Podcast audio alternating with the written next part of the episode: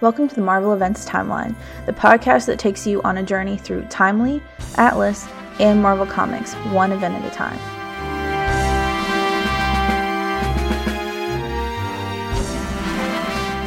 Here are your hosts, Travis Bow and Brian Lockhart.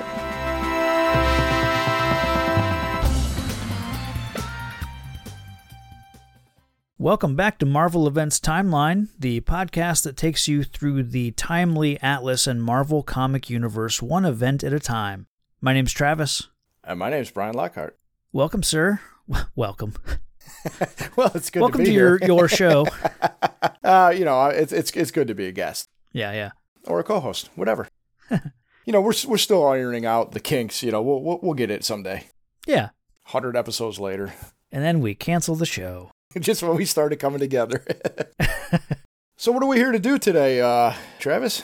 Uh, well, we're going to talk about some people who may have had something to do with the creation of one Captain America.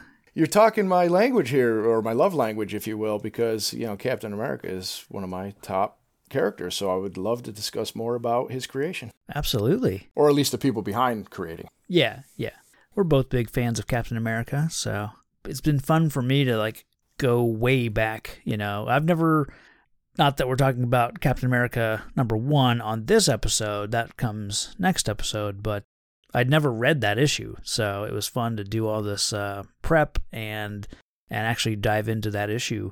Yeah, but before we do that, it's a good idea to talk about the guys who had a hand in creating Captain America since you know we've we've done that already with some of the other early timely characters like Human Torch and Submariner where we did that in one episode these guys have had much further reach into the comic book uh, industry so it just it, it made sense to just kind of go ahead and, and give them their own episode and just learn a little bit more about the men behind Captain America. Absolutely. So who who, who are these men? I don't even think we've said it. You know, Well, uh, I'm going to talk about um, Jack Kirby. uh, uh, Travis. Um, Yeah. I did my research on Hymie Simon. Who? Hymie Simon, the guy that helped create Captain America, and his co-creator, as far as I understood, is Jacob Kurtzberg. All my notes don't say anything about Kirby. You you were talking about Captain America, right? Not the Shield. No, no, the you know the man with the plan, the guy who throws his mighty shield. Star Spangled Man with a plan? you know what? Don't worry about it. Let's just press through. I, I'm sure it'll be fine. Well, we'll figure it out. We'll we'll edit it together, make it all. Yeah, fix it. Post. sense. Sounds good. Yeah, You know, what do you say I, I dive in first and we'll talk about uh, Hymie Simon? absolutely. I'd love to learn about this this Yeah. character, this this new, new unheard of creator that we this young this young kid. is he's an up and comer for sure. What? No, actually, you know what we're here to talk about is Joe Simon and Jack Kirby. I wanted to dive into Joe Simon's history. Partly because I've learned fairly recently. I, I- think a couple years ago I may have mentioned this before. I did a like a panel at a local comic con about veteran comic creators, and when I mean veterans, I don't mean comic creators who've been in the industry for a while. I mean comic creators who actually went off to war or served in the military. In this research, I found out that Joe Simon was from my hometown. So I was like, I want, I want to discuss him. and I will do my best to uh, not reference all the minutia of Rochester, New York. because uh, what I where I did what I did instead of instead of just trying to find articles or, or, or whatever f- about Joe Simon or, or whatever. I actually got his autobiography. It was Joe Simon, uh, Life in Comics, or I believe it was called. He spoke it and it was transcribed because he was like 98 years old. Right. To me, it's really fascinating. It's a really good, re- um, easy read. I didn't finish it. I did cut myself off so that I can finish it later because there's always so much research you can do. Yeah.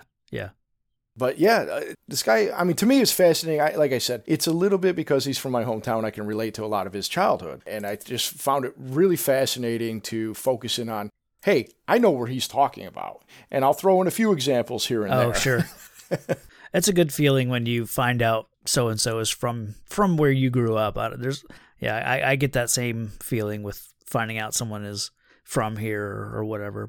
Now I'm going to, you know, plug my own show for a minute. I had Pete Koch, uh, one of the star, well, star, you know, one of the actors in Heartbreak Ridge. he was one of the one of the recon Marines, and I had found out before he came on that actually he used to have a um, uh, a, a gym in my area, uh, you know, in, in where I live now. at one point, I was like, "Hey," so you know Yeah. that we we got the chit chat about that off, you know, off the record, and that was just really kind of neat. But we're not here to talk about Marines or Heartbreak Ridge or any of that stuff. We're here to talk about Joe Simon. So Joe Simon, um, he was, as I've stated, a Rochester, New York native, and he basically was the son of immigrants. You know, like like many uh, of the time, his father came over from he was from Leeds, England, and I think he came over in 1905. Because you know Simon was you know 100 years old when when he almost 100 years old when he passed Sure. away, and his mom was uh, named Rose. Now he has a little anecdote in the in the book that he never knew his mother's maiden name. In fact, he even mentioned that when he had to do a security thing for like a bank load, he just made it up. Nice. Kirby. Uh, well, there's a lot of that going on as I'll as I'll get to uh, as we go through. But uh, I did see somewhere that his his mother's last name was Kurland. You know, his father was from England. His mother apparently was a Jewish Russian Co- Cossack. Uh, although Simon did mention that nobody believed that they were actually Cossacks. None of them thought that there was actually Jewish Cossacks, because I just found that interesting. So they, you know, they were Jewish immigrants, Yeah. and his father was a tailor. His mother worked also at a, at a um uh, a clothing factory for a time. And apparently, I didn't know this because I always know Rochester for Kodak Film and stuff like that. Oh, okay. You know, and Wegmans too. Everybody loves Wegmans. But but you know, back then it was all Kodak, and there was there was you know there was some I you know good industries there. But it apparently was a big clothing factory area. That is a line of work that just it, it keeps coming up. There, there's some of that with with Jack Kirby, and I know with uh, Stan Lee, who we'll talk about eventually. Like their their parents both also were in the textiles and garments and, and that sort of thing. That was one of the things that you know kind of a side note that simon mentioned was that he goes it seemed like all of us were sons of tailors and he specifically mentioned hmm. kirby eisner and he said jerry siegel was the son of a haberdasher you know so it's all related you know Oh, okay. yeah Yeah, yeah. but we almost didn't get to meet Joe Simon. We almost didn't have the Joe, Joe Simon. I found this very interesting story that he, he highlights very early in the book, obviously, because we're talking about his, his history. So his his parents, um, he, his sister Beatrice was born in 1912. And at the time, his mother Rose was working at a clothing factory, and nine months later, she's pregnant again. Now, they didn't have a lot of money. Um, his dad kind of got in trouble with some union activity, so he was basically working. Uh, so he was no longer working at in factories. He opened up his own tailor shop, kind of out of their house. their their front living room was Yeah. basically their their place. So the mother was very worried about you know having a second baby, financial, you know all that all the Sure. stuff, right? And she had a cousin who owned a pharmacy, actually in a very near to where my grandparents used to live, and and he had a drugstore, and he was the pharmacist. So she said, "Hey, we got to get rid of this baby." And he said, "Don't worry, I'll take care of it." And he proceeded to prescribe her with a couple aspirin. So you know, nine months later, on October 11, 1913, um, Joe Simon was born. So he he didn't get into the whole like oh they were all so relieved or whatever he just said he goes i can totally understand why my Yeah. mom felt that way and he felt no ill will or anything like that Yeah, goes, yeah. it's a kind of a funny story i thought and it's like man we came that close to not having joe simon which means no captain america so wow. but from there, he just he, he goes on to talk a a little bit about his his life. So so his okay, his name. His name is Joe Simon, and I mentioned his mother was you know Russian Cossack or whatever. She had a brother Joseph who died and got trampled by a horse. Apparently, fell off a horse, got trampled. So she wanted to name her son. Yeah, I know. I mean, it seems like everybody back then, like everything was horrible, and you could die so easily, and everyone's, Yeah. everyone's getting kicked in the heads by horses. It's terrible. Yeah. Denis Leary has a whole bit about that in one of his books about his mom talking about, you know, half her siblings died from like falling off in wells and stuff like that. Yeah, so I mean Yeah. everything's terrible back then. But the mother wanted to honor the brother and name him Joseph. However, the dad got a hold the, the dad got a hold of the um, birth certificate and put the name Hymie on it. So his official birth name is Hymie Simon. The mother, Rose, flipped out when she saw that. And she refused to call him Hymie. She, in fact, I there was another little bit in the book uh, how he said she she at least would have understood if it was Hyman Simon because at least it would have rhymed. But she's like, so she just called him Joe. yeah. So his his name was Joe. It was never changed on the birth certificate, so that's his official given name, but he was always Joe. In fact, he talks about how he really they were so poor they couldn't afford middle names back then. So he just gave himself the name uh, you know joseph h. Simons. And so his it was henry and he took that from hymie. So but but it's okay. not on his birth certificate. It's not, nobody gave it to him. He just started putting it down. So yeah but you know that, that was also very common practice back then too for people to change their names, as we'll see. Some other people may have used the pen name a time or two. yeah, yeah. Oh yes. Yeah. Several times. but yeah, so that's you know he was always just Joe. So his family was poor even before the depression. Uh, they moved around a lot as a kid. He said, in fact, one time he even describes they're almost kind of borderline homeless. They always had people to stay with, uh, in fact, when he was 10 years old, they moved to Chicago for a year, but then they ended up moving back to Rochester because of, you know, tailoring work. But they just they just didn't have a lot of money. But he says despite all that, he always had a happy childhood. You know, but you know, obviously as, as soon as he was of age to be able to contribute to the um, financial assistance to you know to the family, he he ended up going out and got getting uh, selling newspapers. You know, I want I I could want to say he sure. had a paper route, but it's it wasn't the same back then. yeah, you know, right, they would meet yeah. at a coffee shop, get a donut, get their papers, and then they go spread out about town like the newsboys. As a matter of fact, his experience uh, doing that, you know, would lead him to go on to create, I believe, with Kirby, the Newsboys Legion for DC Comics. Uh, oh, okay. but, but then, now we're going to talk about some personal stuff here. So he lived about a block, block and a half from the Bausch and Lomb factory, the Bausch and Lomb building, and my okay. grandfather worked there he used to go into the Simon used to go in the lobby and sell directly to all the workers in their lobby. Yeah, I thought oh, it was wow. cool, and of course I'm like, oh, I know, geez, we used to pass by that going to my grandparents' house all the time. When I relayed that story to my parents, they're like, "Hey, I wonder if your grandfather ever bought a paper from him." I'm like, "I doubt it, since he was like seven years younger than him." so yeah, I don't think that happened.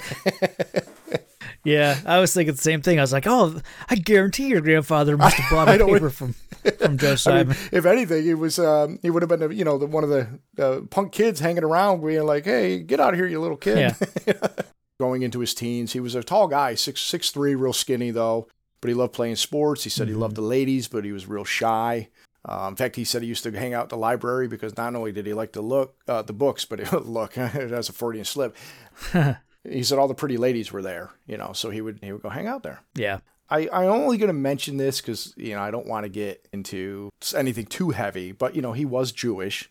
And he does mention in his book that, yeah. you know, he was aware of some anti Semitism, you know, that was around. Uh, a lot of it he's, he, he mentioned was kind of more under the surface stuff like, hey, you don't move to our neighborhood, we won't move to yours. Yeah, but but I mean, okay. honestly, I mean, yeah. coming from Rochester, especially back then, I mean, that was true for any denomination. It was like. In fact, mm. my, I'm gonna there I go with personal stuff. My my great grandfather was like did bare knuckle boxing, and they would literally have fights among the neighborhoods like my neighborhood's better than yours you know like and they were like some not quite mm. semi pro they were very amateur boxing matches but that was like yeah. a thing. It was like a tough guy match amongst, you know, oh, I'm from the 19th ward, you're from the 13th ward. Well, let's fight.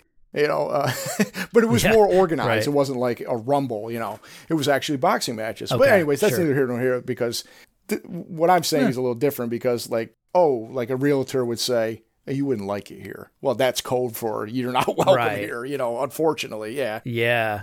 And he brings up a story later Man. about um, you know, like Syracuse University that they only at the time only let a certain number of Jewish kids in it. You know, so they they let him in, but it was huh. limited. So stuff like that. I mean, like I said, it, it was there. Okay. He was aware of it. But this this is yeah. now this is why I bring it up is he said despite all that though, he said he had a tremendous respect and patriotism and pride in his country. I mean, in fact, he literally said, I had a tremendous respect for patriotism and pride in my country. Like, those were his words. And he's like, yeah. in his mind, the USA was the greatest country ever, and these were the greatest people ever. And he's like, and, and basically, he kind of wrapped up this little story with some of them didn't like us. Well, that's no problem on me. Like, so what? You know, like, obviously it's a problem, but he didn't let that affect his love and patriotism for the country, basically. Those people yeah. are scum I'm not going to let it ruin me, you know, that type of thing. And and, and that right. that right there, that him talking about the patriotism and all that kind of lends you to where we're, you know, where he's going you know, maybe 10, 15 Sure. years from now, you know, like when we get there, like Captain America. Some some values, yeah, that uh, will be familiar. Yeah. I mean, there was a story in the beginning of the book too, when he was like in, in elementary school. A Union soldier who fought in the Civil War in full Union attire came in and did like a speech for them. They said the guy was a little weird, but it was like to him it was like seeing a superhero. you know, and, and again, that's Huh. that's the patriotism coming through, and and the, Yeah. again the, the soldier in his uniform coming through. Geez, do you think that's going to matter later? right yeah man that's such an odd notion that he was at one point you know young enough to that a, a civil war soldier could come into a school and i mean that seems so weird to think about civil war soldiers living into the 19th you know into the 1900s it, it is funny, but what you got to think about it was only about what maybe you know he was born in 1913. The, the war ended in 1865. yeah So you know it's yeah you know 40, 50 years late. You know, f- 45, 50 years later. yeah it'd be old but yeah yeah I mean, if if that soldier was, you know, 18, 19, 20 years old, you know, he'd he'd easily be alive in the 19, you know, 1915s or whenever it Yeah, was. yeah, it- but it, it is. It's like because Joe Simon being born over hundred years ago at this point is so far away that you, it's hard to imagine that. Well, for him, that was you know that was like seeing a grandparent basically. Yeah. Yeah, it's, Yeah, it's just yeah. crazy. Uh, but it's- it's stuff like that is what really kind of drew me into the book. Like I said, I mean, you you know, oh, Bausch and Lomb, that's you know, my grandparent, my grandfather worked there. You know, like that stuff's great too. But back to Joe. As a kid, he was an avid reader. He was big into Mark Twain, Tarzan books. Uh, he really liked those. Uh, he read a series called The Boy Allies. Um, it was set during World War One, and he read a lot of the um, daily like comic, you know, the funny. They call them funnies back then. The stuff that printed in the newspaper. Right. He he called out a few of them that he liked, like the Gumps, Gasoline Alley, Mutt and Jeff. You know, the, the Prince Valiant, those, those things. He's uh, he, Sure. he said he was not a big fan of Dick Tracy though, because it was too cartoony for him. wasn't like realistic enough. Funny though, he would go on to do some covers for Yeah. the reprints of those very um, funnies in uh, Harvey when he worked at Harvey Comics. Oh, okay. Oh, uh, th- this was something I found funny because of our history with movies by minutes podcasting. There is uh, one of his favorite strips was something called Minute Movies. I'm like, oh, did they? Does he break Huh, down the nice. local, you know, the movies uh, one minute at a time?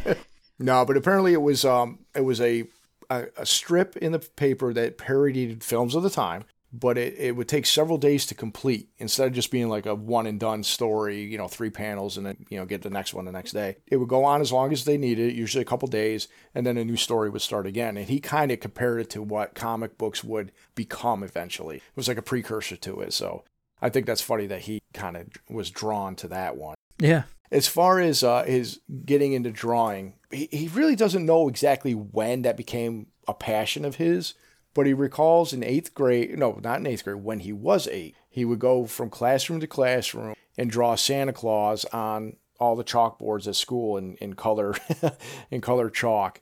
And then, and he said it, and at some point, he just started doing doodles and little drawings of like cowboys and just random stuff. And he was, you know, quite the oper- entrepreneur. He would start selling them for a penny or two, you know. and he did say that his father encouraged him to, you know, to do what do his art and do, you know, just experiment or whatever. His mom, not so much because she didn't think he could make, you know. In those times, I think it would be tough as a parent to nurture your kids' hobbies because it's such if, if it's taking time away from get a job and help the family. I, I could understand not encouraging that that kind of uh, you know, as we'll learn, there will become a marketplace for those skills, but it, it's probably Yeah. few and far between, especially to, in their mind, a son of an immigrant Jewish people who are poor that just can't, you know, they there's not.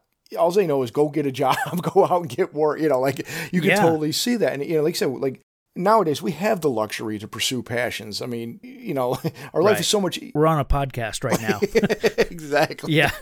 you know, uh, there's luxuries that, that that these guys were not afforded, especially you know as he's getting older. Um, going, you know, it's the Great Depression, you, you know, and it's and but like I said, they were poor Yeah. even before then.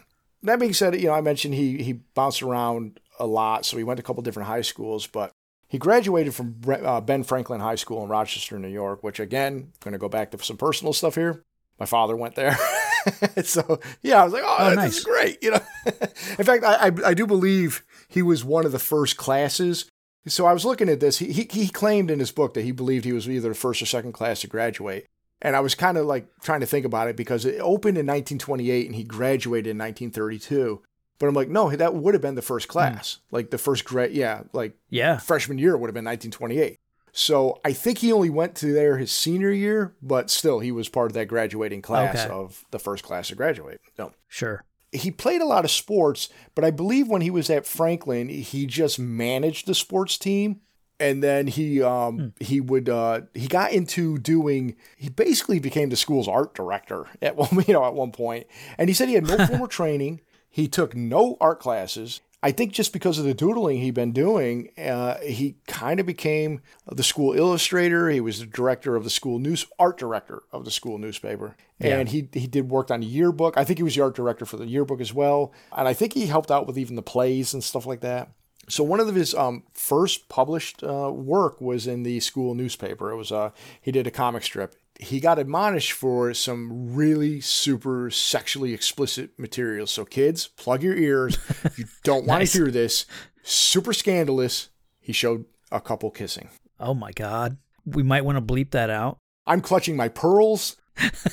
yeah, uh, I couldn't believe it. I, I nearly fainted when you said that. I couldn't believe they put it in a school newspaper. Are you kidding me? Oof. So, um, but he ended up doing the artwork for their, their yearbook. He, he said he did a strip for that and, and several, you know, quote unquote splash pages as he described them. Now, this is where he starts getting into, hey, maybe I can start making a little bit of money on this. Two local universities, he doesn't specify which ones, uh, paid $10 for the rights to use his artwork in their yearbook. So what what's funny though is Ben Franklin High School got paid the money and that then the teachers and administrators had to take a vote whether or not they keep the money themselves or give the money to Joe Simon.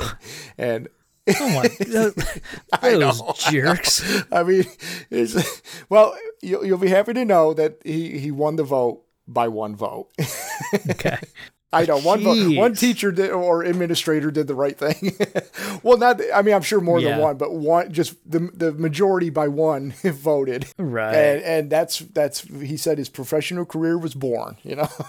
Man. Uh, from there, he he got noticed by the Chamber of Commerce, who had a local magazine, and they asked him to do some illustrations for it. This was unpaid, but he was, you know, like I you'll see this. He he does a lot of unpaid work, but it's good. It's a way to build your name and your recognition. So I mean, Sure. you get something out of it at least. So as I said, he he was uh, graduated in 1932 and was offered a scholarship to Syracuse University. Which again, uh, my uncle played for the basketball team. it's all it's me. I'm reading this book and I'm like, oh my god, this is like I can relate to this guy so much. Yeah. And he- and this is where I learned. He was saying uh, like Syracuse at the time had a limit on Jewish kids. He said a lot of the Jewish kids that he went to school with got scholarships actually to go to the forestry schooling of Syracuse University because they did they didn't have the limit. Oh, okay. But despite that, he was going to get a scholarship proper. You know, he was going to be one of the Jewish kids let in. But Right. given that his family couldn't have, even if he got a full ride scholarship, his family couldn't afford to lose his any income that he was bringing in. So that was not in the cards. He did not go to. He didn't go to college. Man. Because I was trying to work this in later, uh, I'll just throw this little neat little story in there. So Stan Lee and Jack Kirby, because Simon always used to wear a suit, always said he was very he was the most educated of them, and he went to college and all this. And Simon's like, I never went to college. he said he he took Yeah. a night class doing. You know where you go in and you, and you, you draw people. You know it's kind of like a Sure. you know, continuing education type class at Syracuse. He did it one time. But because he was known, they kind of knew who he was at the time. This is before comics, but they they were, they were aware of him. They asked him to guest speak and do lectures at that class. So he's like, "Yeah, I never went to college, but I taught it." Nice. Well, so what do you do when you don't go to college? What's the, what's the next thing you do after you graduate? I get a job. That's exactly it. Mom, mom was like, "Get a job." Get two. Go get three. exactly. Oh yeah. What are you lazy? Yeah. What are you, a bum? Well, he um he only he only answered one ad in, in the paper for a job, and it was for an assistant assistant art director at the local Hearst newspaper, the Rochester Evening Journal, and their Sunday paper, the Rochester Sunday American, which which they eventually combined to be the Rochester Journal American. So from from now on, if I if I mention it, it'll probably just be the Rochester Journal American. He was hired as the assistant, made $15 a week, $60 a month, which the average household at that time was $125 a month. So that's not bad. Yeah, that's a good chunk to be bringing to to be adding to the family pot. For sure. I mean, he's a, he's an 18 year old kid at this point, and he's contributing to hopefully whatever income his parents are bringing in. So yeah, that's that's not bad. Yeah. There was this guy named Adolf Edler who kind of took him under his wing, who he was uh, being the assistant for. He taught him how to all sorts of things really related to the newspaper, how to do reproductions, how to do scaling, cropping, how to prepare pages for engraving for eventual print page layout, retouching, airbrushing. In fact, he goes on and on in the book about this pretty funny story. I, I won't say because it's a long one about trying to find a part for his original airbrush that he still has from back in these days in like 1932. So it's a pretty funny story. If, if you ever get a chance, yeah. I highly recommend everybody to read the book. But for now, uh, he basically they had to do stuff like the paper had a, a you know, talk, again, I'm going to get scandalous again. You couldn't show a woman's thigh. So if if okay. like if a picture or a drawing came in that showed you know a little bit too much leg well guess what they put a longer skirt or some shorts on her and, and they got it ready for for, for, production yeah. yeah so he was doing that and he was learning a lot. I, apparently, the engravers and the and photographers were right across the hall. They come over and test their cameras out, take pictures of Joe. He's got a couple photos from back in those days in his book. It's pretty neat stuff. So he went over and kind of became friends with them and started learning all the darkroom stuff. So he started learning all about photography. He said he mentioned those guys were lazy, so he actually started picking up a lot of their work. so he was just doing their job. nice. But again, this is unpaid, but he was learning. Yeah he's an eager young kid. They're they're definitely they're they're pawning off work that they don't have to do, but they'll get paid for. You know. And, and uh, yeah, exactly. He seems like he's he's willing to do anything really. So. Uh, he eventually started doing um, sports and editorial cartoons, political cartoons, courtroom cartoons. He even started getting assignments doing little drawings in the corner of the news, you know, front page, kind of like yeah. the comics always have a little thing in the top left corner by the numbering. Oh, sure. Again, they were all unpaid, but he was happy to do it because he got his name published and he's now getting clippings and stuff like that. Eventually, the local Elk Club did these semi pro boxing matches that he would cover. And they sent him out there the first time and they're like, hey, go cover them. So, what they would do, they would send artists out just like they do in courtrooms that won't allow cameras. Even though there was photography right. was a thing, it was cheaper just to send a guy to do drawings, you know? so he would go do that. And he was only sent out to do the drawings, but he ended up doing a little write up. In fact, he tells a story that it was something along the lines of you know, the, one of the box. These are all semi-pro, so these all guys had jobs, but but they were more than amateurs also. And he said one of the guys was uh, like a taxi driver, and he said, "Oh, you know, Joe Blow gave Chief Number Two uh, a, a, ride in his taxi, and he gave him a, a black eye for a tip or something like that. You know, just some some pros that yeah, he yeah. kind of slapped together. Yeah, colorful language. Yeah, yeah. And you know, so he did that, and, uh, and the editors were like, "Hey, you're actually a pretty good writer." So then they started sending him to do the cartoons and write up. In fact, he nice. he made he started yeah. making friends with a lot of these boxers because he was covering them so much. One of the boxers uh, was a guy named Al Lederman. I don't know if that name sounds familiar to you at all. All right, and it'll come no. up again. So Al Lederman. Okay. He was known as the fighting cartoonist because honestly, he did the same job he used to work at the Rochester Journal American doing the same thing that Simon did at one point. okay. Simon tells a story about how every time he went there, Al would bleed on him because he, would get blood everywhere from all the, you know, from, from the boxing matches. So he started calling him the bleeding cartoonist. Yeah. but Al, Al, they became, they were friends for a long time. And, he, and Al said, Hey, I never lost a match though. yeah, despite all wow. that uh, bleeding.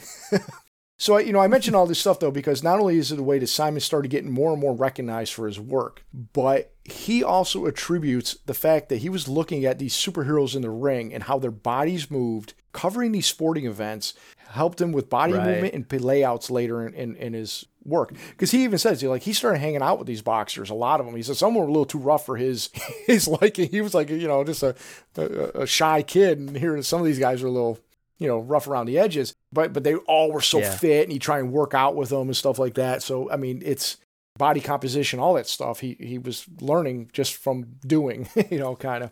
That makes that makes a lot of sense. This is all like training for things to come, and he probably and he had no idea at the time. You know, looking yeah. back, oh, he's yeah. like, "Hey, it makes sense." So He spent about a total of two years at the Rochester Journal American, and he said he describes that time as like going to 10 different colleges. He said he came away with a lifetime of knowledge and experience and confidence that he probably would have gotten just, you know, he had hands on real life experience instead of going and doing art theory, you know, in, in school. Right. But it was time to, to leave. And he was offered at age 20, this was, he was $45 a week plus moving expenses to go to Syracuse, New York at the Herald in Syracuse, New York. Uh, it was one of the, so he was working for Hearst, which William Randolph Hearst, you know, Citizen Kane guy. sure. Uh, Yeah, yeah. But now this was a, a competitor to Hearst Syracuse American. But he was doing the exact same job, just making a little bit more money. Over time, he just kept doing more and more work, and he basically was the whole art department at one point there at that newspaper. Sure. But and he, he was and he was offered jobs doing illustrations for fiction stories that were appearing in the Sunday paper, and he was also doing ad work too. But he found it like boring and tedious. The ad work actually paid more than his uh, salary. Yeah, it was Sure. But, you know, I, I, he didn't get to say how much he did, but he did enough freelance on that that it was you know just to make some extra money. So I guess around the same time, Al Lederman, there's that name again, was also working in Syracuse at the Syracuse Journal Telegram, which was the Hearst-owned paper. They were friendly rivals, you know, because they were competitors, but they were still friends, and they kind of kept in each other's kind of you know world. Uh, but but Al Yeah. left and went on to Buffalo. That left an opening for Simon to go back to working for Hearst. so in 1937, he made $65 a week. He, uh, he- every time he takes a new job, he gets a raise, and now he's working um, Yeah. for her, you know, the Hearst uh, company again. However, that was very short lived because due to the depression, some of the things going on in Hearst's personal life, he lost a lot of his wealth. His newspaper empire began to Yeah. crumble. Uh, so there was these new owners, I guess, News House, New Newhouse, I think, name of it, consolidated the three local papers, and that left Simon without a job. You know, if you can make it there, you can make it anywhere was his motto. So he went on to New York City. I was gonna say, like, when you said 1937, I'm like, I know that he's getting close to, to, you know, getting in the mix with with Timely and all that. It's really interesting in such a short time. He'll get into comics. so much happened in this short amount of time as I'm reading the book. It'll be like chapters on like three months of his life. And I'm like, it seemed like Right, so much yeah. happened. And it seemed like it was, you know, yeah. Yeah. I'm like, oh, well, it's, it's got to be like two years later now. He's like, no, no, three months later. Yeah. You know, but we'll get there.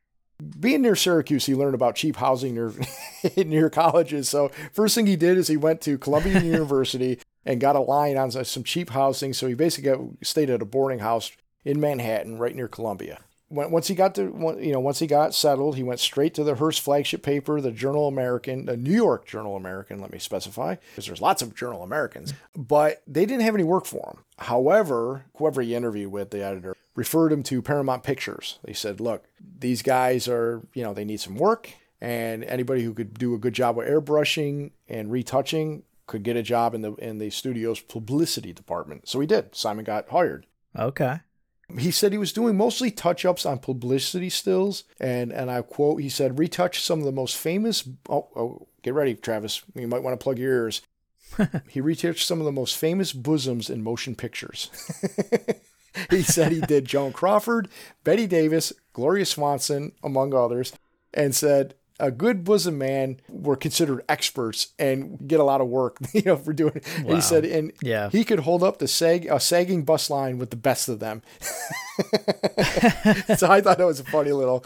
So he did a lot of stuff like that. But again, this is tedious, boring work, as as he was saying. It's not fulfilling. Sure. Um, but it was a job. He describes during that time, I guess it was very common that the local papers and studios, you know, whatever, not, I guess not studios, I guess the papers, would review portfolios of new hires on Wednesdays. He wasn't getting hmm. work. He, he's got good stuff. He wasn't getting work.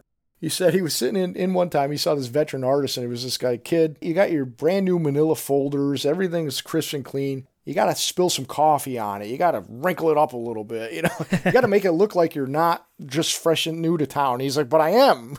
Yeah. he goes, yeah, but you don't want him to know that.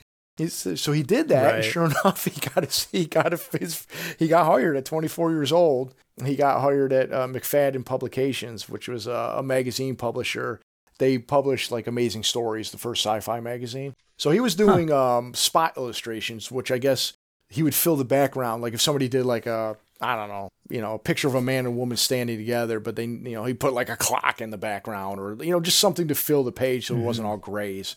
Right. You know, again, it's a job, but I don't think he was, was, was happy with it. Yeah. And he started getting more and more work. Like he did, uh, he did something for this women's magazine called True Love Stories, and then and eventually Macfadden's had um uh like a detective magazine, True Detective magazine. He did some work for them. Okay. Oh, but but he said it, it was just crazy. Like so back then, especially for this magazine, he couldn't just draw something, so he had to go to a studio, and of course you have to pay for all this, right? So he goes to a studio, everything's already Right. set up, and I don't know. Let's say you're going to take a picture of a, uh, uh, you know, a, a detective or something. So you got a guy that poses as a detective in front of a desk, whatever it is you're going to draw. You got to take a picture of it. You get the picture printed out. Then you got to draw it. Then you got to, you know, you got to send it to the publisher with the photo attached, or else they won't publish it. It would be eng- ready for engraving for the newspaper. And he's like, "This is crazy. It was like so Yeah. expensive." It, it was cheaper to make comics, you know, like, yeah, because you know, Sure. there's like this built-in expense just to publish. He's like, why didn't you just use the photo? It was beyond me, like, which is silly, but I'm sure there was a rhyme or reason to it. But his uh, his bosses at uh, his name was Harlan Crandall, and I just like to give credit where credit's due because these people are the ones that kind of like push Joe in a certain direction to get him to where we want him to be. You know? Right. And he said, he goes, man, he goes, your, your speed is, is excellent. And he said, there's a new business starting up. It's, they're hiring a lot of artists and I think you'll be able to handle it. So he, he set Simon up actually with uh, Lloyd Jacquet. You know, as Okay. we previously mentioned, the guy was running Funnies Inc. for this Yeah. new fandangle business called comic books that Simon knew nothing about. Every time that Simon mentioned Lloyd Jacquet, he would always call him Colonel because apparently that's that must be what they call him. So I didn't know this. I don't know if we did if we talked about this, but you know he was a he was a soldier. Jacquet was in World War One, and he actually Okay. worked for Major Malcolm Wheeler Nicholson's uh, National Allied publication, which was the precursor to DC. Yeah. Huh. I didn't realize that um, that that's kind of where he got his start, and also that they it's like major and colonel all working together here. He said, yeah. He, so when he when he went to the office to have a meeting with them, he met Mickey Spillane, who would go on to Okay. you know do a lot of um. The detective Yep. Yep. novels, right? Uh, in fact, he became, you know, decent friends with him, I believe. Uh, and then he, uh, he he said he saw some guy, and it was Carl Burgos, of course, working on this weird thing called Human Torch. And he's like, hey, he goes, where'd you get up with the ideas from this? And, and he blew him off. He didn't want anything to do with them, at least at first. You know? uh, oh, that's what I want to say about Jacquet before I go on further. So apparently, I didn't know this either. He was working for McClure, McClure, uh, McClure Newspaper Syndicate by day and running Funnies Inc. by night. Okay. And also, uh, Mickey Spillane described Jacquet as a dead ringer for General Douglas MacArthur, corncob pipe and everything. So I, I never knew that, but they did show a picture of him, and I'm like, ah, I can see it. I can see it. Huh. You know, if you put a, you put the sunglasses on and the you know the uh, the, the the general's hat, and you you, you could see it. Anyway, so he, he got hired uh, to do a new story, as many pages as he want. He just had to do it all himself, and if somebody picked it up, he'd get paid. He'd get paid seven dollars a page you don't get paid till the issue actually gets published. So that that was interesting. I didn't know that. I think before going into this book. So so he did, one of his first work he did was a western for sure. He thinks it was something called Ranch Dude. It was like a six page story that appeared in Amazing um, Amazing Man comics. But like 90 days passed and he still didn't get his his money Yeah. what he learned and what I learned in the process is that it could take up to six months sometime to get paid for work that they submitted. Because what had to uh-huh. happen is, you know, Funnies submits it to a, you know, let's say Timely. They buy it. It has to go Yep. to a, cart- a colorist because I don't think they, not all of them were doing all the coloring. Uh, so, so they went to colors, Sure. and then uh, they had to go to the photo engraving to get it ready for printing. And then they had to, the printer actually had to do its printing. And then for national distribution, sometimes 30 days alone just for shipping. It was oftentimes that they didn't get their money for a long time or they just didn't get their money, period. yeah, that, and yeah, that that'll come up again too.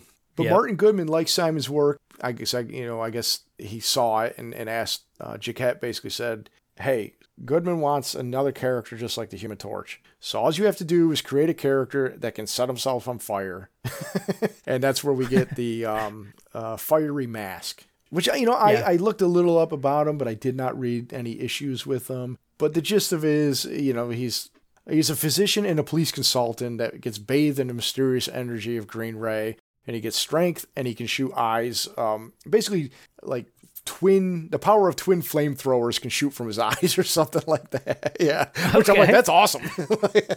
I I Yeah. think he did. Um, uh, I don't know how many. Oh, he did a ten page story and it was accepted right away and went. It was appeared in Daring Mystery Comics number one. Cover date was January 1940. He did three more fiery mask stories in that same book, Daring Mystery Comics. But number two, he created Trojak the Tiger Man, which is basically a one of the many Tarzan type Kazar, Okay. you know, Yep. rip off characters. I I Sure. saw it mentioned somewhere that he used the pseudonym George Sykes, but I don't think he mentioned that in his book, or maybe he did. Oh. It was uh, I don't I don't know where that that came from, but I have that in my notes. I feel like I've seen Sykes popped up in a couple places, like in the Marvel Unlimited app when it shows you like the last name of whoever worked on a issue. I feel like I've seen Sykes. When I saw that, I was like, oh, I thought that was his own guy, but it could have been. It seems like it was a pseudonym for Simon. Yeah. he, he was he was doing a lot of other work, you know, not just for Timely. He, was, he did some Silver Streak comics. He did the cover of the Keen Detective Funnies for Silver Streak, uh, featuring the Claw. He, he created a story for the the Tree Men of Uranus. You know, typical typical fare for back then. You know, you know nothing nothing Sure. too exciting. But he was always looking for more work. He saw an ad for an artist and editor is wanted for a major comic book company. Fox Publications is who created the Blue Beetle. Mystery Yep. Men was another thing in Wonder World Comics. So he interviewed with Victor Fox and Robert Farrell. Fer- Robert Farrell was Victor Fox's partner, basically. So this is a funny story. So I, I left this out when when Simon got to Syracuse. He goes into the office. He hadn't met his bosses yet, and some guy, you know, he introduced himself to some somebody. He's like, "All right, come into my office." And he said, "This young kid is taking me into like the editor in chief's office, and he's and he sits down behind the mask, and he's like, not mask. He's sitting down behind the desk. I don't know what I'm thinking. He's kind of reviewing Simon's portfolio, and he's giving him a hard time. And come to find out, his name was James Miller, and he was the copy boy, and he was messing with Simon. so they ended up becoming um, uh, roommates, I think, for a while. Good, you know, good friends. But he was just a little copy boy, you know. so at that time, they wanted a reference. Can they, can anybody give him a reference? So he said, "Yeah, contact my boy. You know, this contact James Miller, right? Yeah. back at the Syracuse Herald, and he'll and he'll get you one of the references you need." So about a week later, Simon gets called back in and is like, "Hey, we got this glowing recommendation from one on, on letter, you know, Herald letterhead, and it's from the one of the top editors, James Miller." so you know, Yeah. he just totally instead of finding one, he just wrote a glowing recommendation for for for Simon, and he got hired. He got hired right then and there. yeah. That's awesome. That's that's doing your your buddy a solid. Yeah. well, I think he at first he thought he was thought he was going to get in trouble, and they were like, "No, they loved the fact Right. that oh, this is a glowing letter. we love it." so, Simon who? so that's great. Never heard of him. Yeah, I'd never hire that rep. yeah.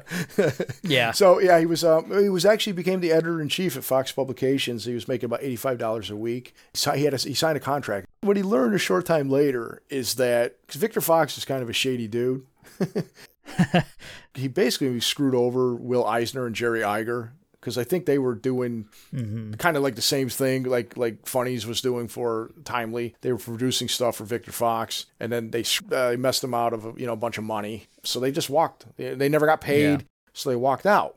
So Simon was now left with a bunch with basically no staff and only a few rookies, and he just basically had to do like a lot. He had to do all the covers for like the the Eisner and Iger studios that were left behind. But he was doing the logos, he was writing copy, he was just really a one man do it all thing. Even though he's the editor in chief, he's like you know whatever. So he finally gets uh, some relief in in the winter of 1939 uh, from a new hire, some young kid named Al Harvey. Are You familiar with Al Harvey? Uh, Harvey Comics, yeah. Exactly. That when as soon as I saw the name, I was like, "Hey, is that?" And um, sure enough, it was. Yeah. Uh, Simon would later go to work for Al Harvey, and, and for you know those who are not in the know, like us comic book professionals here, Hey, right. well, he was the founder of Harvey Comics, which created the books like Richie Rich and you know stuff like that. Yeah. Yeah. they- They'd become Archie Comics, but they did stuff like Pep Comics was one of their title, like one of their many titles, and Yeah, they did like Baby Huey, Little Audrey, well, Casper, you know, Yeah. stuff like that, and, and some military comic strip too that I think was actually for the government, but that's that's a different story. Hmm. Uh, then Simon uh, Simon got another uh, help from somebody named uh, Francis uh, Francis Herron. He came in with his portfolio, and Simon's like, "You're horrible. You are a terrible illustrator." yeah, he You're literally hired. is like, "This sucks." Exactly. that corner. You should be ashamed of yourself. How bad you are. Simon was still looking at his portfolio, and he goes like, "But you got some really good ideas in here." And he goes, "Yeah, I'm a great writer." So he gave Oh, him an assignment on something called The Flame, and it impressed Simon, and he hired him as the in-house writer. This is another name that will come up later. Okay. it's a very small world, this early comic book industry. Oh yeah. Francis Herron co-created Captain Marvel Jr. and may or may not have had a hand in creating the Red Skull. Okay. I don't have a lot of detail on that, but we can have a discussion maybe next episode. Well, He did a lot of work for DC later in the in the 40s, 40s or 60s. So he his his na- he's a known quantity within the comic book industry, and he got his start thanks to Joe Simon. Okay. Anyways, while Simon was under contract, he was still doing a bunch of freelance work. Because all these guys, you know, were just looking for an extra buck. As much as they were like, you know, continuing to make more and more money as the years went on, the freelance stuff is no guarantee. I can't. I have to imagine New York City was still expensive to live in back in the day. so you know, they, they want more money. Uh, so he, he actually created something for Funnies Inc. called Blue Bolt, picked up by Novelty Press, uh, which is an affiliate of the Saturday Evening Post. And they took the name Blue Bolt and put it on the title. Never got paid for that, but he just got his you know his normal page rate. well, and he started doing um, some work for Leo Greenwald's Worth Publishing. So basically, what he started doing is he was working by Fox at Fox by day, and he was working on a series called Champion uh, Comics by night. Basically, he actually got himself his own offices. He he he went and rented out an office above a mom and pop furniture store, which he said was kind of great because it was you know it was kind of crappy furniture store. As he had people come in and join him on his freelance work, he's like, ah, I can go get a chair real cheap, you know, so, or a Yeah. desk. So Al Harvey would tag along with him a lot of the times. They'd hang out. They were best friends. And it was Al Harvey who introduced Simon to a 22 year old Jacob Kurtzberg. And the rest is history. Right. Yeah. you know, as I was confused about earlier, Jacob Kurtzberg had a, um, a pen name that I think some people recognize a little bit better. I'm sure you'll talk about later. It might come up. I should maybe wait until you get to this in your Kirby research, but Simon tells it that Al Harvey was saying like, "Hey, this kid, you know, Kurtzberg is really good. He wants to like join you basically." you know, like he, Yeah. he sought, you know, Kurtzberg or Kirby sought Simon out and said, "Hey, you know, because because basically what he was doing, so he was wasted at the time at Fox. So this is all at Fox Publishing. They were all working together. Right. He was erasing, you know, pencil lines off of stuff that's already been inked. He's doing whiting out stuff. I, I, I don't think he was, and, but he was doing the Blue Beetle strip. I think is about the only artwork he was doing. But the rest of the time, he was doing the tedious, mundane stuff. Sure. They had a discussion, and he said, "Look," he said that he said to Simon, "I could use the extra money." And Simon was like, looked at his stuff. He's like, "You're terrific." he's like, "Yes, come to my office. We'll talk." you know. Yeah. And, and that's just what they did. And so he explained this is how Simon was working at the time. And eventually, this is how Simon and Kirby would work. If they had an assignment, something that they knew they were like assigned to do and going to get a paid job, they would crank it out. If they had no work coming in, yeah. they would just build an inventory. They would work on ideas. They would make comics. Okay. They would just do. And then they had a Yeah. shelf and they would put it on a shelf. and that's just how they worked. Side note, the reason he rented these offices that Simon that is is because when Blue Bolt got picked up, like he basically made some money and he was like, Hey, like I got a thing going on here. He made this thing called Blue Bolt. Yeah. And so he you know, so he's like, I- I'm gonna start doing this regularly Right. their first published work together and it kind of they're kind of tied actually so one of them was a cover for champion comics number nine and the other was blue bolt number two for their first published simon and kirby work they both came out in july of Yep. 1940 Okay. and- but they and they split the paycheck right. they ended up doing nine issues of Blue Bolt together, and five. Uh, number five was the first time you would see by Joe Simon and Jack Kirby appearing in a comic book. And so, yeah, they they collaborated on early timely comics, uh, Red Raven comics. I think Simon did Red Raven, but mostly, but then Kirby did something with along with the book. I'm not really Yeah. sure exactly because again, this is all kind of from Simon's point of view. But it was mentioned that Sure. they kind of worked on it together. It, it, never even got off the ground. I think Goodman Right. was a little scared about it, so he just canceled it after issue number one and went right to Human Torch Comics for number two. Yeah. I think some of the concepts that were in that book, and I, I it's probably Kirby's fault. Uh, I'll, I'll get into it a little bit, but Okay. Oh, I'm curious. Yeah, nice little teaser for later. and, Yeah. you know, and I do realize I'm rambling on and on about uh, Simon, but I was very, Oh, you're um, good. very impressed with just how one thing led to another to get him to where we kind of know him from. But I guess Simon and Kirby worked on a character named Black Owl, which was basically a Batman ripoff. okay. So every once in a while, they would bring on if they if they ran into trouble, they would bring on extra people. So one of the guys they brought on was Charles Nicholas. Did he come up in any of your Kirby research at all? Um, I might have read the name, but I don't know that I, you know, went anywhere with it. I only bring this up because I found this uh, again. He, he has so many fascinating stories that kind of are related but unrelated. So like, so Simon, so they had this guy, this third guy, to come in and do whatever they needed. Sometimes writing, and it was Charles Nichols. But Simon didn't learn till I think it was like the 70s or 80s when he tried to get the rights, or maybe even the 90s when he tried to get the rights of Captain America back. That he had a court case Oh, with yeah. Marvel. That he learned that Charles Nichols was actually three different people. Okay. I don't think I know this. I, I believe the person that Simon knew as Charles Nichols was actually Charles Nichols Wojtkoski. He was the creator of Blue Beetle. All right. And Okay. so he was likely the one that was actually coming in to do the work. However, Simon learned, you know, through this court case that Chuck Cuidera, he was one of the early artists on Blue Beetle and, and the Black Hawk comic, was also using the uh, the name Charles Nichols. And Jack Kirby himself was also using it while doing the Blue Beetle comic strip. That might be why I the name sounds familiar. Yeah, that's what. Because when I saw that Kirby used it from time to time, I'm like, I wonder if you if this came up at all either. I, I believe it was kind of like, hey, here's the guy who created it, so we're all just kind of just using Sure. his name, you know. Yeah, yeah. There's one instance where it's kind of like it's a house name, and then the the artists rotate. yeah, It's like it doesn't matter who's working on it this month. You're gonna say that your whatever name's going around. I think that's more in the funnies kind of era in the newspaper strips. I don't know that that's as big in the comic book, you know, era. Well, yeah, that's like I see uh, James Patterson is doing all these like kid teen books and stuff, and I'm like, there's no way James Patterson's actually writing. He's got a team of people writing them, and they Right. stamp slamp his name on it. It's that type of thing. Well, but, but it was funny because eh, you know when they would bring these, they said they brought in Howard Ferguson to um to letter. There's a website called the, uh, the Kirby Museum, and there's a whole subsection of the Simon and Kirby collaborations. And one of the guys is, goes in and, and like tries to prove like, hey, I don't think Kirby actually wrote this particular, drew this particular book. This looks like something Simon did, or Huh. or I don't think you know Howard Ferguson actually lettered this one. It, this looks like Simon did this. You know, it, it's pretty pretty neat. Wow. So like a forensic artist investigator Yeah, or something yeah. like that. Yeah.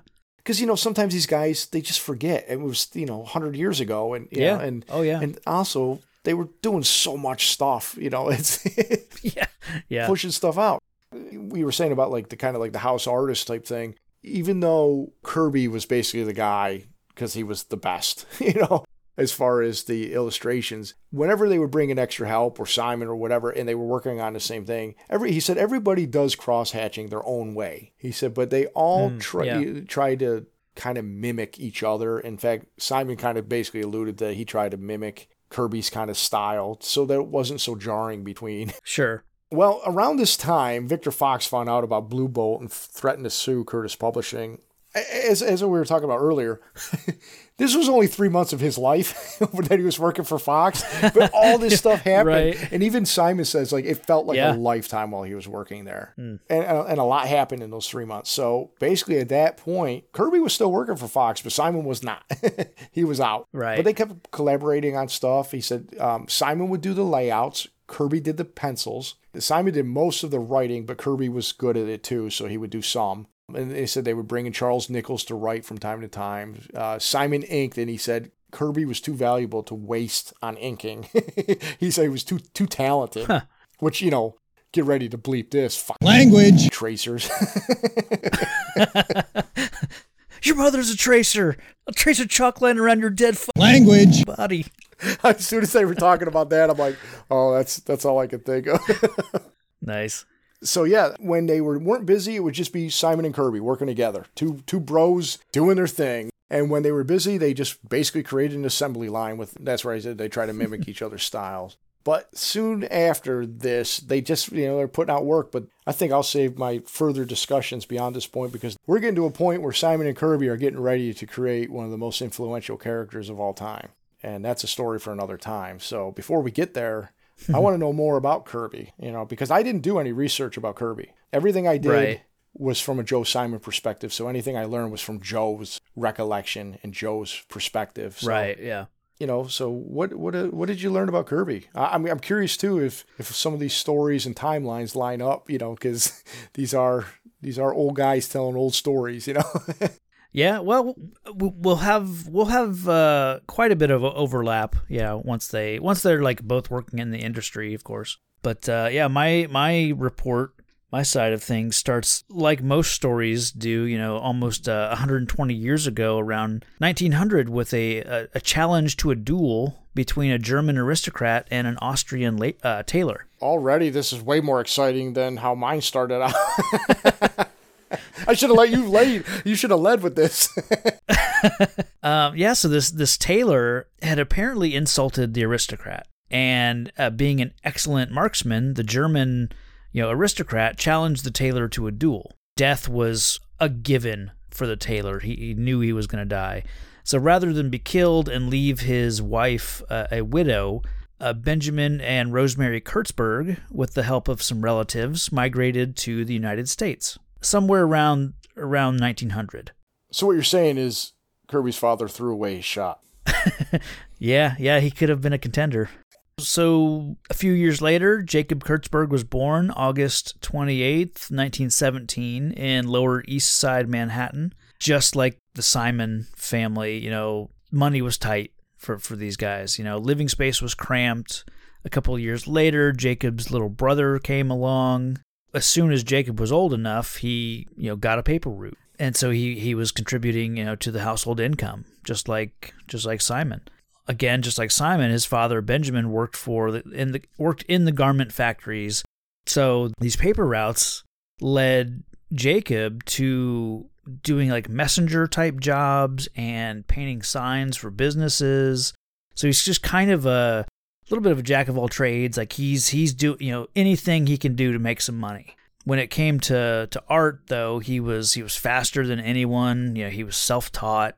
His uh, his parents had to ration out uh, his drawing material like, because he just burned through them too fast. They eventually just had to give him um, onion skin to draw on. Like I guess you could buy a sheet of like onion skin or, or something oh, like that. Oh, wow. you know, but it's cheaper, you know, than uh, paper or uh, you know, materials like that. So I read at one point he got beaten by the janitor of the building that they lived in because he was just in the hallway just drawing on the floor. You know, it's like he'll draw on any surface. You know, you give this kid a a, a lump of uh, charcoal and he'll just start drawing. He was he was tagging New York City long before people were tagging. You know.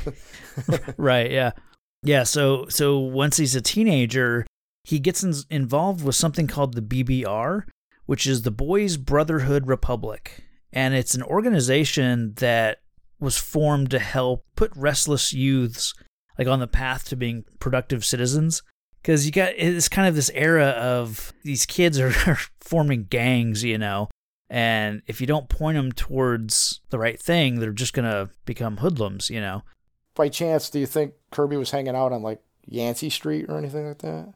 That is definitely where all that comes from. Where Ben Grimm and his his whole demeanor and his Yancey Street sort of rivalry that is pure Kirby, hundred percent it's good that he's got this like organization that he's a part of because at the time he was a member of the Suffolk Suffolk Street Gang. You know, and every neighborhood back then like had their own like every street and every neighborhood had their own gangs. Kind of like you you were talking about with the the neighborhoods having uh, boxing matches, between, you know, between yeah. neighborhoods. He's still a, a teenager, and like these kids are getting into fights with like the Norfolk Street Gang which is probably just one street up, you know. Um, but they're like crossing over rooftops to throw bottles and rocks at each other and getting into into you know fights and all kinds of like mayhem. That's insane. I feel it was fairly common in that era back then. Most of the street gangs that I'm used to, they snap their fingers and sing songs. yeah, yeah. I'm just picturing. Uh, I don't know if you watch. Uh, it's always sunny in Philadelphia. There's an episode where, or Frank, you know, Danny DeVito gets his old crew back together to form their their street gang, and they're just like singing doo wop songs.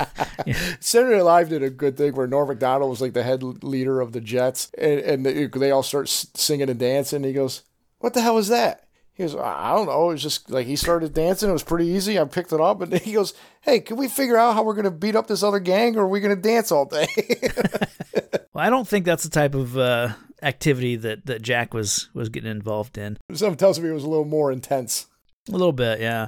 Like I said, he's in this uh, the Boys Brotherhood Republic.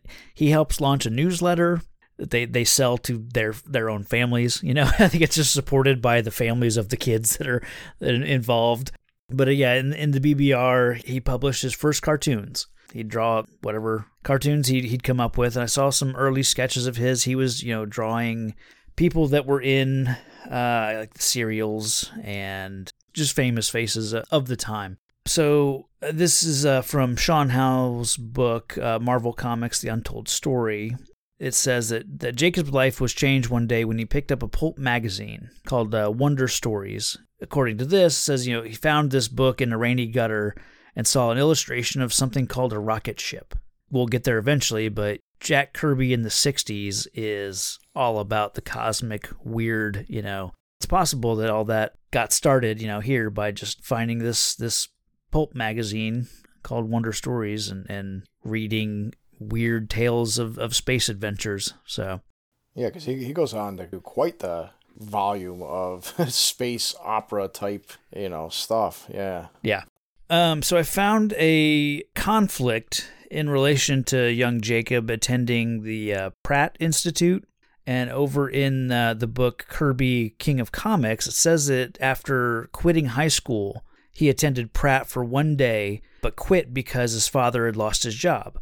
And then Wikipedia claims that he attended at the age of 14, but quit after one week, saying, I wasn't the kind of student Pratt was looking for. They wanted people who would work on something forever. I didn't want to work on any project forever. I intended to get things done. I tend to believe that that's a real quote from Jack because he's known for his speed with his art. But I do think it's a little bit more likely that he had started Pratt or uh, went to Pratt after quitting high school. I don't think he went to Pratt as a 14 year old. Yeah, because again, we we've talked about you know these guys are retelling stuff Yeah. that may not be as clear in their head, or may maybe told one version one time, one version another, not not knowing it was being written down for Yeah. posterity. Not saying they were out like ri- Right. lying, because sometimes you just don't remember.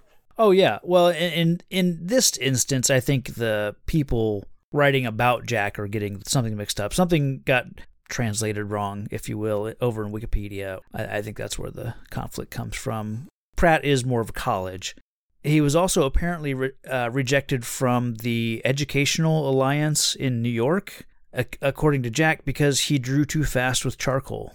Could be a similar, you know, thing where they're probably trying to teach you form and, you know, art styles and techniques and, and art history and things like that. And he's probably just like, just let me just, you know, whip out a couple sketches of, you know, this boxer or, or whatever, you know. What I'm gathering from from this, hearing it from uh, you know what my research, and then what you're telling me about Kirby, and what I already kind of knew how talented he was. Like this wasn't honed talent. This was talent.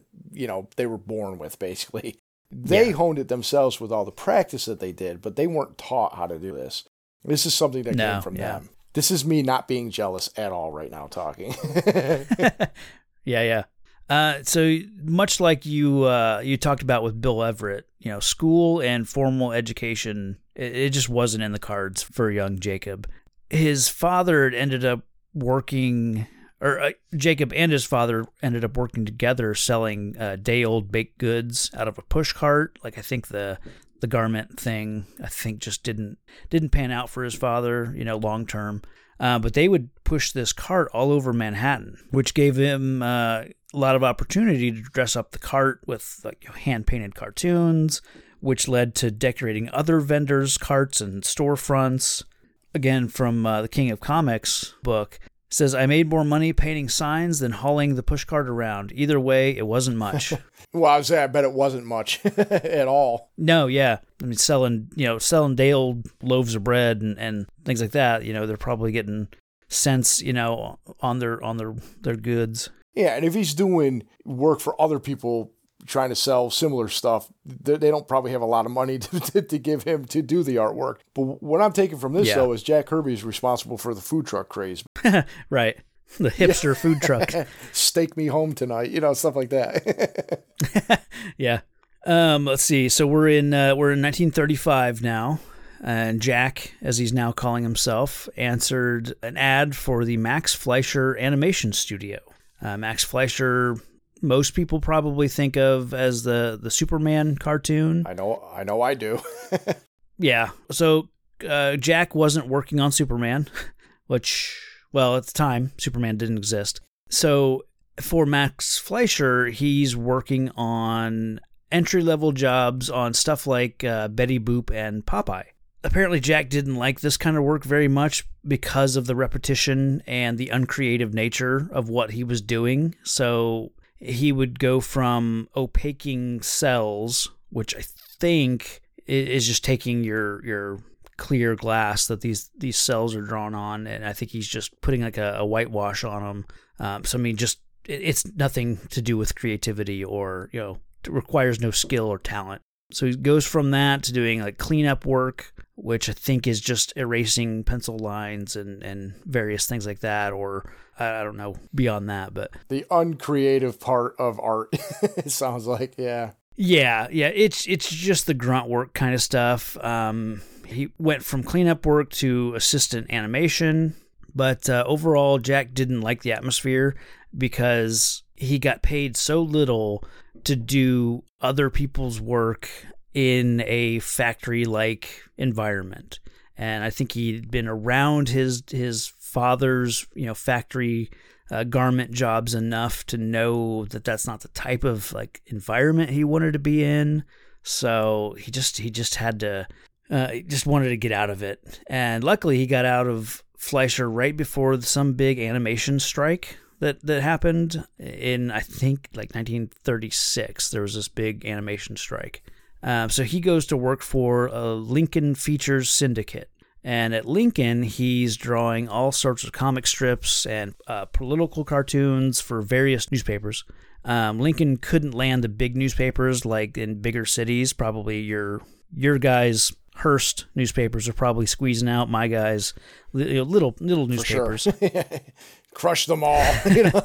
yeah, the money was, of course, you know, low because they're they're it's they're smaller fish, you know.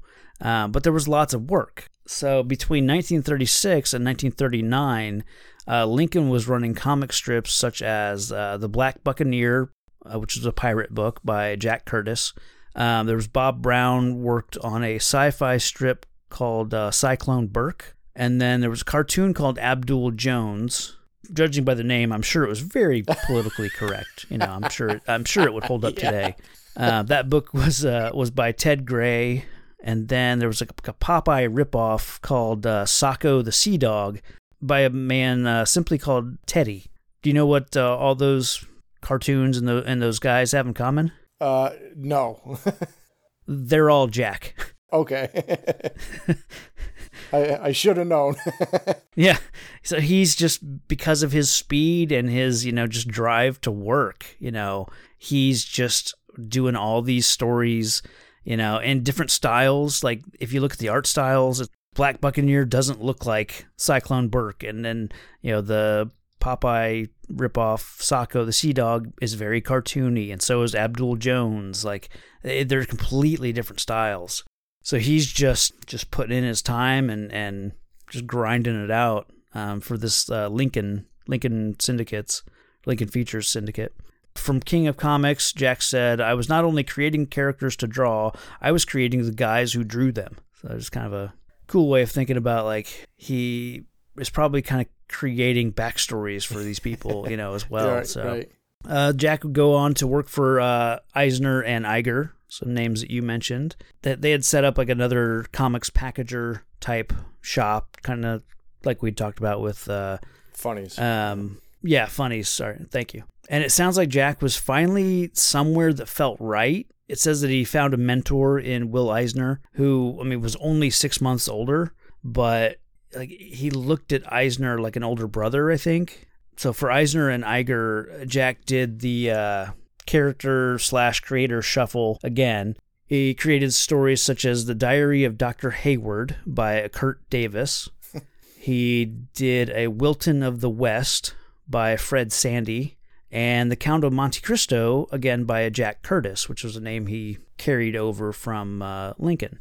Um, but again, these are all Jack. You know, at this point, like he's he's creating these stories, or maybe not coming up with the characters, but uh, he's he's continuing these stories. They're all being done in their own style and and all that. I think in Simon's book, he mentioned when he was going through Kirby's um, uh, portfolio when they were first deciding, you know, if they're going to work together. I think Jack Curtis came up as one of his pen names that he because he said some of them were yeah were Jack Kirby. One of them was like Jack Kirby. One was like Jack Curtis, you know, and then I think another one was somebody else Yeah. Kirby. It wasn't Jack Kirby, it was somebody else. So it's probably uh, this Lone Ranger ripoff called Lightning and the Lone Rider by Lance Kirby. okay, yeah, that's what it was. Lance Kirby. He liked that one because it sounded kind of like a cowboy name, you know, oh, yeah. Lance. And uh, then I think that's the first instance of him using the name Kirby. So Jack heard that a guy named Bob Kahn, someone he once knew from the Eisner Iger days, had sold some character called Batman to a Detective Comics. and so Jack tried to he went over to to the, that same shop and he tried to get work at detective and was told they weren't looking to to buy anything else so obviously bob kahn changes his name later on to bob kane um, no mention of of bill finger here No, I- but I, don't uh, think you'll find that. But um, a Batman, Batman, you say, Yeah, never yeah. heard of him. no no Now, uh, Black Owl, I've heard of him. Right? right i've yeah i just got done watching uh, black owl rises and and uh, black owl begins that whole trilogy. I believe somebody right now is doing Black Owl and Robin, you know, minute by minute. So Yeah. Uh, so at this point, you know, kind of like bombing around town looking for uh, looking for work. You know, this led Jack to uh, a place known for being a sweatshop in the comics industry. So Jack goes to work for Victor Fox, who Brian mentioned a little bit about. Have you ever heard the legend of Victor Fox, the accountant? well, that's the thing. I was, I mean, you, I'll let you get into it a little bit more, but Simon did say there was some, there was some stuff that was going on with Victor Fox where everybody would lose money except for him somehow in a lot of his endeavors, and he may, Yeah, may yeah. not have. I believe he was indicted on some uh, mail fraud and all sorts of tax Oh, evasion okay. and all sorts of stuff. So the beginning of the legend goes that Victor Fox was an accountant for uh, Harry Donenfeld. Harry Donenfeld was a publisher of detective and action comics. And so Victor, being the accountant, saw the numbers when Superman debuted in Action Comics number one, and according to this, uh, quit his job that day. He saw the numbers, he saw what these comic books were doing. He got out, he rented an office in the same building, and set up shop and began hiring artists at Fox Comics Inc. that, kids, is what we call insider trading. Is it all true? Maybe. Well, I'll, I'll tell you what. I will say that I didn't cover any of this because I was already going long-winded, anyways. But Simon talks about some of this in his book as well. Okay. Is it true? I don't know, but we're getting it from two different sources telling the same story. so you know. Yeah, yeah. Um, so it it uh, apparently at at Fox, uh, Victor Fox would march up and down the aisles between people's desks, like barking orders uh, at people and just berating them. You know, just really riding them hard. Uh, he declared himself the king of comics, and eventually, like you know, time would go by. He'd stop arriving at work. You know, at 8 a.m. or whatever whatever time the day started. Like he decided I can roll in at you know around eleven o'clock. They can unlock in the morning. They can get themselves set up. You know they don't need me there that early. uh, before Victor would arrive, everyone would take turns stalking up and down the aisles, ranting like Victor and proclaiming, you know, proclaiming themselves they're the king of comics. Just you know, doing their impressions of, of Victor before he he got to work. Uh, so then, years and years later, over at Marvel, uh, Stan Lee decides to give Jack Kirby one of you know Stan's famous you know jazzy titles. You know, in the you know the way he credits people in in the the comics, and uh, he lands on Jack the King Kirby. To which Jack protests, you know, because of this this history that name has, and his buddy Bill Everett, you know, who's also there at the time, is urging Stan on, like, yeah, yeah, Jack Kirby or Jack the King Kirby, yeah, that's great, you know, just laughing. So from then on, the title King followed Jack wherever he went because they had this uh, in joke about Victor Fox, who would call himself King of Comics because I think he just saw himself as a slave driver kind of situation, you know. Like at first, I guess Jack hated it, you know, didn't want to be associated with uh, King, but then I think he just he eventually just you know kind of accepted it. So the title suits Jack Kirby way better. First off, you got Yeah, alliteration, absolutely. and, and Yeah. he's just he's just that good, you know. so yeah, but that's Yeah. funny. I didn't know that.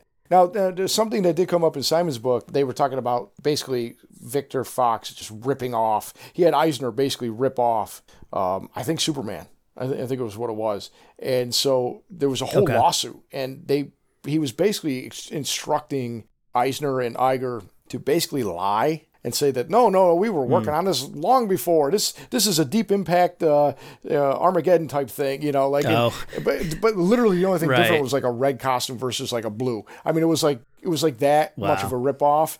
And they were trying. He, he was coaching, you know, Eisner to say or claim certain things. right. and uh, I, I really don't remember the outcome of that, but that was one of the things that led Eisner and Iger to be like, you know what? Not only are we not getting paid, that was the last straw, but like all this garbage that Yeah. he was doing, they just left. They're like, we're out of here. We're not getting dragged down with you. Yeah. So, you know, you've kind of covered part of this next little section, you know, but at Fox, this is where Jack meets Joe Simon. And uh, at this time, you know, Simon is editor at Fox and uh, in charge of the writers and artists, and, and apparently became uh, very impressed very quickly at how fast Jack was, like you said. Uh, Jack's speed ended up getting Simon out of a jam. Uh, the way my sources, you know, tell it, like Simon had found out that Jack was moonlighting and taking on jobs outside of Fox. But of course, Simon couldn't be mad because he too was freelancing and, and freelancing on uh, the Blue Bolt. So you know he he was getting getting behind because of his real job. You know, so Simon asked Kirby to come help out. By issue two, they were working together, but eventually in issue five, it was signed Joe Simon and It Jack like Kirby. official, So that's right. well, and Yeah. that's where I was. Yeah. I was kind of curious as to what you found because I believe it's in Sean Howe's book. The impression I got was that Simon sought Kirby out because he was impressed by him. Yeah. That's the way that the King of Comics also kind of tells it that same way. Um, you know, so which I think is is easy enough to believe. Like I, from from everything I've read, like it just sounds like everywhere he would go, people were just pretty amazed at how quickly he could knock things out. Yeah, and, and as I, I say, like the way kind of Simon kind of framed it is that you know L. Harvey was like, "Hey, I got a kid that you might want to you know meet." a kid, they were practically the same age, you know. Yeah. Uh, but Yeah. he's like, you know, I got this guy you, you want to meet. He's really good. And then Simon, but then at that point, you know, Kirby was like, "Hey, I." I hear you're. I want in. I hear you're doing some work on the side. Yeah. I, I'd love to make money with you. And, and that's when Simon was like, You're really good. I, I definitely want you. A little bit of creative license maybe being told, you know. Uh, but it, it's similar. He still Yeah. he still wanted him, but he credits L. Harvey with making the introduction to, to them officially and kind Sure. of bringing him over, going, Hey, you should talk to Jack. I think he's looking for work. Right. That makes sense. Yeah. But yeah, I also had seen that that it was really that it was Simon. It was like, Hey, Kirby, you wanna you wanna you wanna do some work together there, pal? yeah. Yeah. Either yeah. way, they got together and oh, they went from there. Yeah. Uh, they went together over uh, for Timely Comics. He's got the new name, Jack Kirby, and he took that over to Red Raven number one, like you talked about. and like we talked about a little bit ago, that that it just sold sold poorly. I think because there was a something about that issue just just wasn't working like like you said for Martin Goodman. But if you look at what Jack was doing in that issue, he's working on a story called um, Mercury in the 20th Century, and it's this uh, thinly veiled jab at this uh, great society taking down a dictator called Rudolf Hendler. Wow, I wonder who that could be. yeah. Also, in the same magazine, he works on a Flash Gordon type uh, story called Comet Pierce. So in Comet Pierce, he signs his name Jack Kirby as well. I don't think his name appears anywhere on the uh, the Mercury story, but in that Mercury story, there's a lot of new gods in there. If you look at it, there's a lot of Oh, new gods okay. in it. I think so. But somewhere around here, this is where Jack legally changes his name to Jack Kirby. Like he's he's decided on a name, and it's it's Jack Kirby.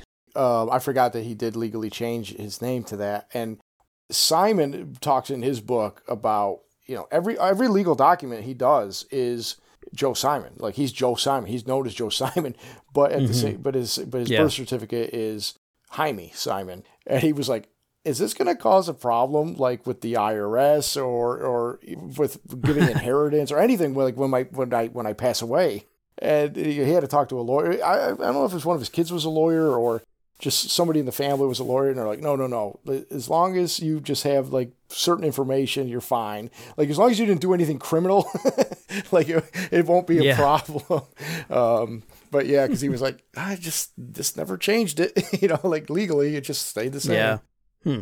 Um, something I didn't know about uh, our friend uh, Martin Goodman from Kirby King of Comics.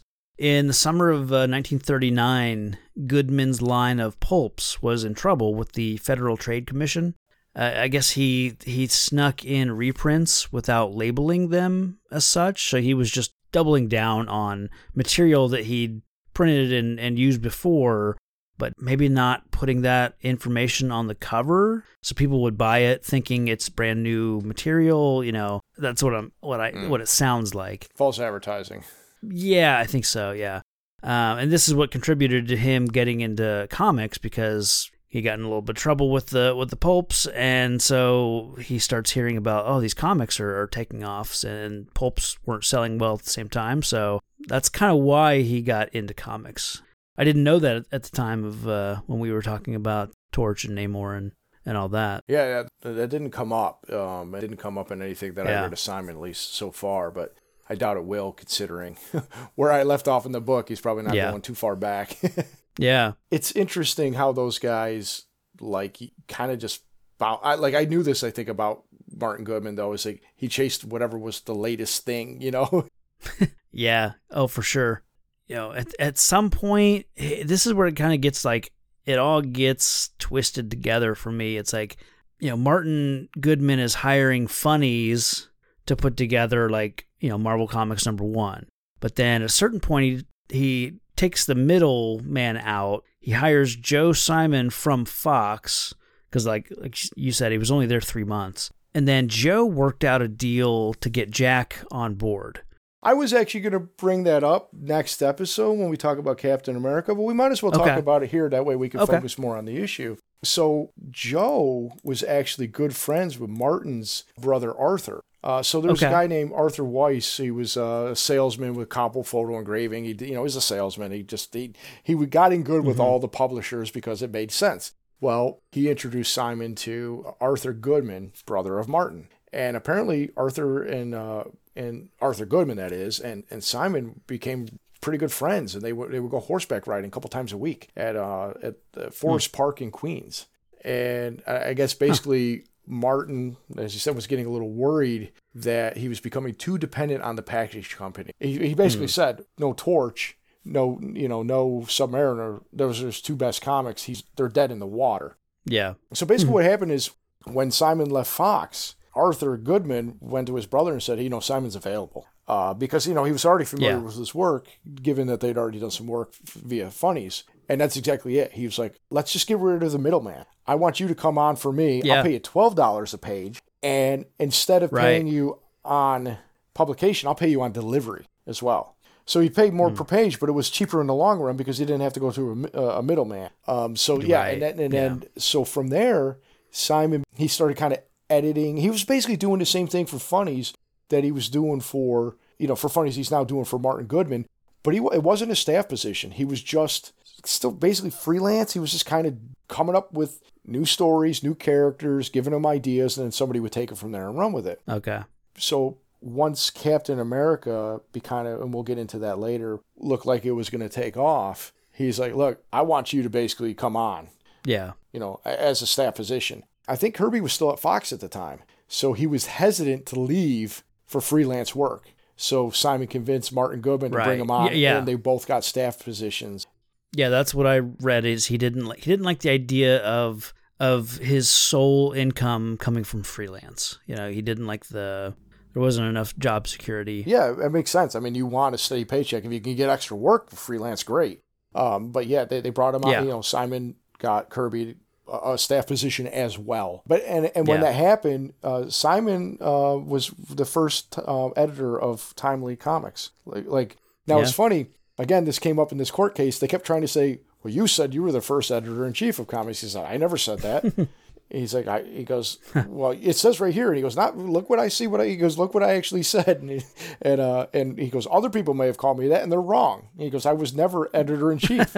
he goes, I was the only editor, and there was nobody else to be chief of. he goes, so he was Oh, the first right. editor hired, but he was not the editor in chief, not the way he was at Fox or or as others would soon be Sure. But he was the only. He goes, I was the only editor. but yeah, that he became officially, you know, the first editor of Timely Comics. Yeah. Yeah, it was interesting.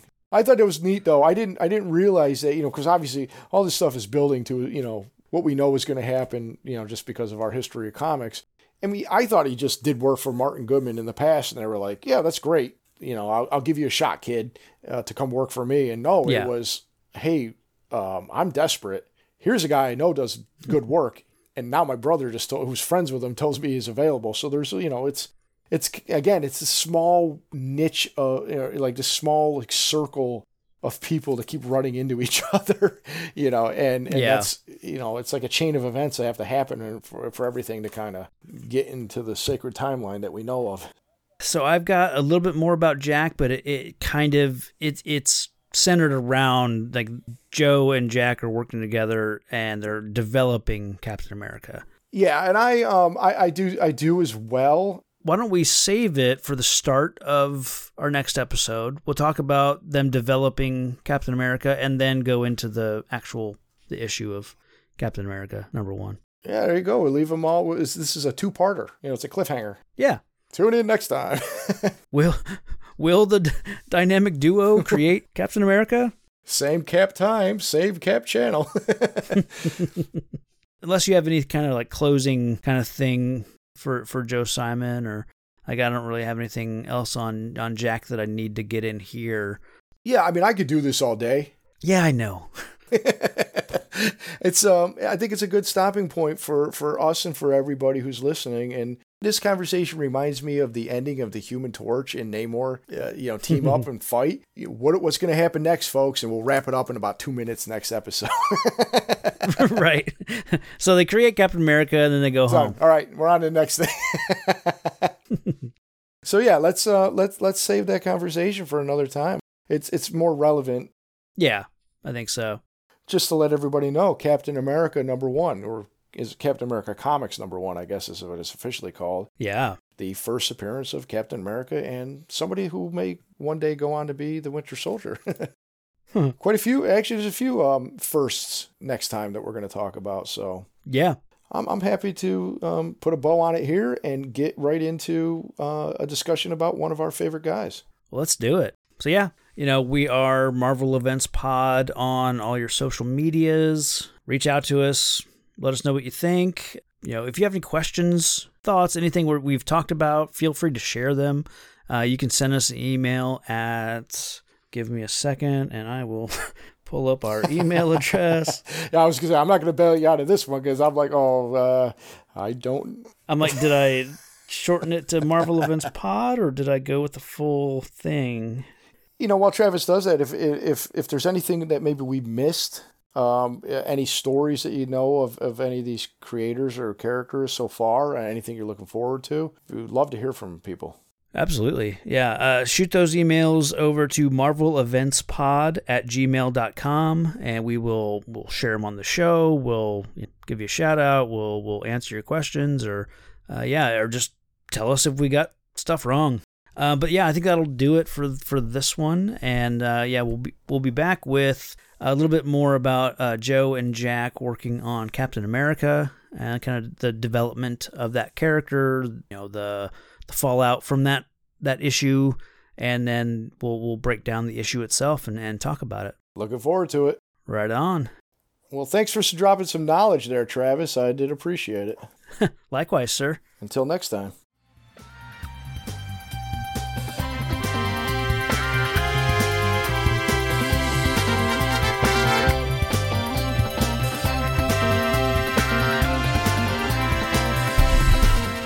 Come back next time for the continuing journey with Travis and Brian. Until then, join the conversation over at facebook.com slash groups slash Marvel Events Timeline, on Twitter and Instagram at Marvel Events Pod, or email the show at marveleventspod at gmail.com.